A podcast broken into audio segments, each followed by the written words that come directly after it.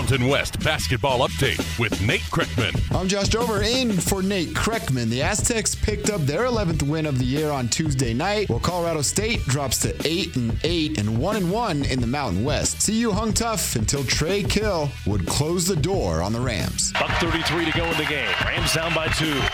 Kell controls for the Aztecs out front. Catching right side is Mitchell. Page backs off him. High post McDaniels. Back outside to Watson. 10 to shoot. Aztecs to reset. McDaniels out to set his screen. Watson uses it to his left. Watson maneuvers down the lane. Kicked out Kell. Three ball. Good.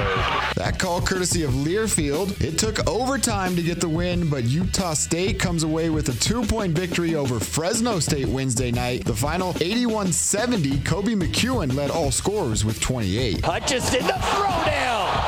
That was just nasty. And there's the rebound. There's the double double. So now 17 and 10. When he crossed midcourt, you knew he was going to do that. Yeah. He just got the look in his eye like, are they going to leave this lane just open like this? Because I'm going to start from outside the three point circle, take two steps, and just throw it on some people. That was just nasty. That call courtesy of E ESPN3 Chandler Hutchison with the big flush and then the rebound to complete the double double. Boise State stays perfect in Mountain West play after the big 90 to 62 win over New Mexico Wednesday evening. Nevada also stays perfect in the Mountain West. They pick up their 14th win of the year after they get by the Cowboys 92-83 on Wednesday.